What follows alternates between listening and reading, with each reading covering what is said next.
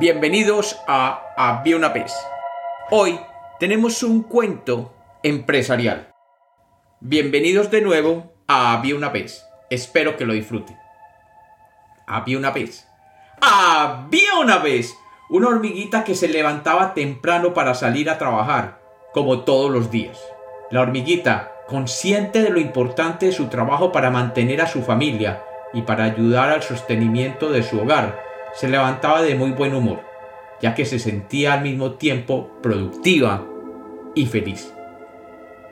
Tan feliz era la hormiguita que siempre que salía de su casa salía cantando.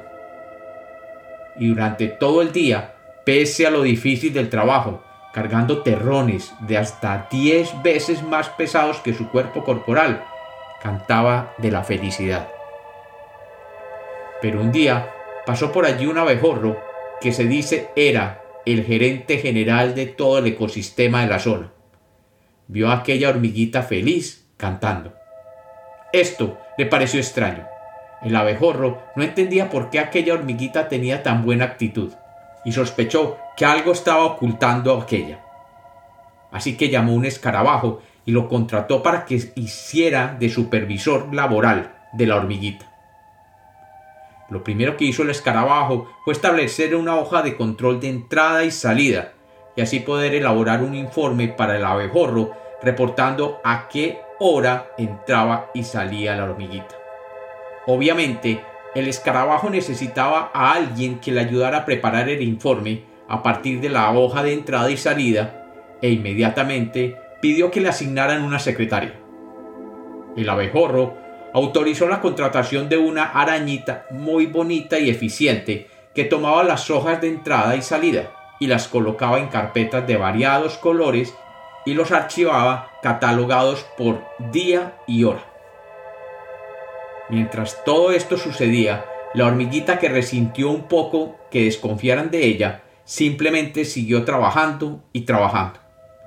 Y mientras trabajaba, cantaba de la felicidad de ser productiva pero el abejorro gerente general todavía seguía desconfiando de la producción de la hormiguita y decidió contratar un subgerente para que mirara la forma como esta hormiguita hacía su trabajo. Por lo tanto, contrató una cigarra que era pariente suya y la encargó. Esta cigarra desarrolló un plan de supervisión laboral y creó unos formatos que la hormiga tenía que llenar cada hora para así explicar qué estaba haciendo durante el día. La cigarra llamó a una reunión a la hormiguita y le asignó sus nuevas funciones para registrar su trabajo. La hormiga, que no entendía por qué tenía que hacer eso, aceptó a regañadientes. Y cada hora paraba para llenar un formulario que tenía 20 preguntas y que demoraba más o menos 15 minutos. Obviamente, la productividad diaria de la hormiguita bajó en un 25% y su ambiente laboral se había deteriorado. Ya a la hormiguita le costaba trabajo encontrar el ánimo para cantar mientras trabajaba, pero aún así seguía trabajando porque sabía que tenía un deber por cumplir.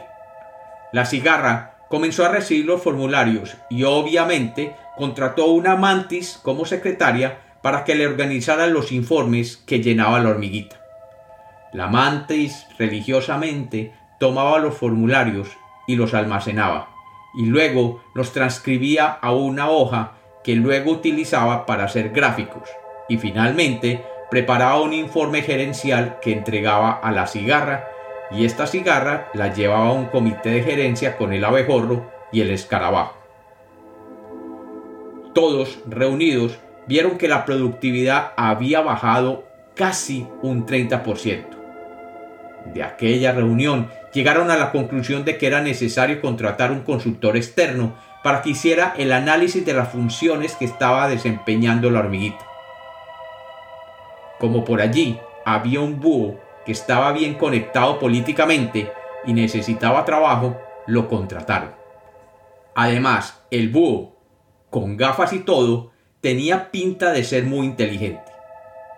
Este búho se paró en una rama cercana donde trabajaba la hormiguita y con sus grandes ojos observaba cada movimiento de la hormiga y cuando ella hacía un movimiento, él registraba este movimiento en una hoja. Y si la hormiguita hacía algo que él no entendía, o consideraba errado, la llamaba a una reunión que podía durar varias horas para repasar cada uno de sus pasos. Y así, después de tres meses, el búho llenó cientos de hojas describiendo el movimiento de la hormiga. Lo curioso es que nunca notó que esta hormiga cantara. Solo trabajaba y llenaba informes y asistía a reuniones de evaluación con el búho. Con las cientos de hojas describiendo qué hacía la hormiga, el búho fue donde el abejorro, gerente general, y le entregó el reporte. El búho salió de allí con su paga y nunca más volvió por aquellos lugares. El gerente general tomó las hojas y el reporte y contrató una avispa para que ingresara todos esos datos a un sistema. Después de varios días, la avispa terminó de ingresar los datos y se generó un reporte que fue de nuevo discutido por el abejorro, el escarabajo supervisor y la cigarra subgerente, en una reunión de gerencia de carácter especial. La mantis y la arañita tomaron nota de la reunión y elaboraron las minutas.